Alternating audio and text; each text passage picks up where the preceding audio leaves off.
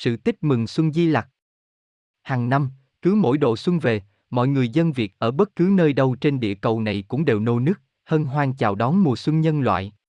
Khi đến chùa vào ngày mùng một Tết Nguyên đáng người ta lại để băng rôn, mừng xuân Di Lặc. Bụng to, má núng đồng tiền. Vây quanh sáu trẻ ngửa nghiêng reo hò.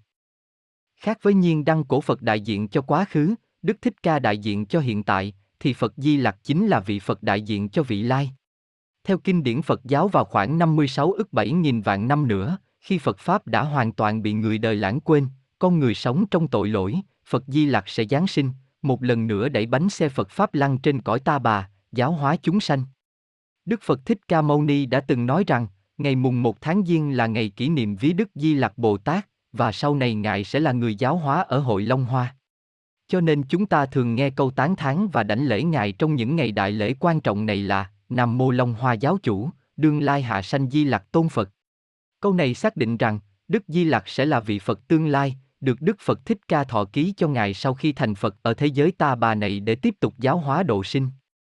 Từ những kinh điển cổ của Phật giáo đã có ghi chép tiên đoán về sự ra đời của Phật Di Lặc, như trong kinh Di Lặc Hạ Sinh có chép, hiện nay Đức Di Lặc đang ở nội viên cung trời đậu xuất, đợi đến khi thế giới này hết kiếp giảm thứ 9, đến kiếp tăng thứ 10, lúc ấy Ngài sẽ hóa thân xuống cõi trần này trong nhà của một vị bà La Môn tên là Tu Phạm Na. Khi sanh ra Ngài có nhiều tướng tốt, đức hạnh vẹn toàn, thông minh quán chúng, lớn lên Ngài xuất gia tu hành, đến núi Kê Túc để nhận lãnh y bát của Đức Phật Thích Ca, do tổ Ma Ha Ca Diếp trao lại. Rồi Ngài đến ngồi dưới gốc cây long hoa dùng kim can trí trừ sạch vô minh, chứng đắc vô thượng bồ đề. Rồi Ngài bắt đầu thuyết pháp tại giảng đường Hoa Lâm dưới cây long hoa. Hồi thứ nhất độ được 96 ức người thành A-la-hán.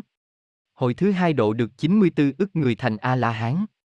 Hồi thứ ba độ 92 ức người thành A-la-hán. Ngài thuyết pháp đến 6 vạn năm, hóa độ vô số chúng sanh tu hành thoát khổ. Tuy sẽ đản sanh trong tương lai nhưng trước đó vẫn có những vị mà người đời coi là hóa thân của Ngài, Phật giáo Đại Thừa coi A Dật Đa, một vị đệ tử của Đức Phật, chính là Phật Di Lặc sau này, hay như bên Trung Quốc người ta coi Ngài Tăng Can ở gần chùa Quốc Thanh đời nhà Tùy và Bố Đà Hòa Thượng, một vị thiền sư sống vào thế kỷ thứ 10, đều là các chuyển thân của Di Lặc. Và hình ảnh Phật Di Lặc mà ta thường thấy trong các bức tượng ở các chùa, với hình dáng của một ông Phật phúc hậu, ngồi phanh ngực, miệng cười toe toét, tròn trĩnh như có thể lăn được vài chục mét chính là hình ảnh của Bồ Đại Hòa Thượng, có nguồn cho là hình ảnh của La Hán Bố Đại, vì trước khi Ngài thị tịch, Ngài đã làm một bài kệ với ngụ ý mình chính là Di Lặc, vì vậy người Trung Quốc ảnh hưởng lên Việt Nam. Đời sau đều tạc tượng Di Lặc theo hình ảnh của Hòa Thượng Bố Đại. Bên cạnh đó vẫn có những người tự xưng mình là Phất Di Lặc với mục đích xấu như năm 689, Võ Tắc Thiên đã hạ lệnh cho Pháp Lãng Ngụy tạo Đại Vân Kinh, cho rằng Võ Hậu là Di Lặc Hà Sanh.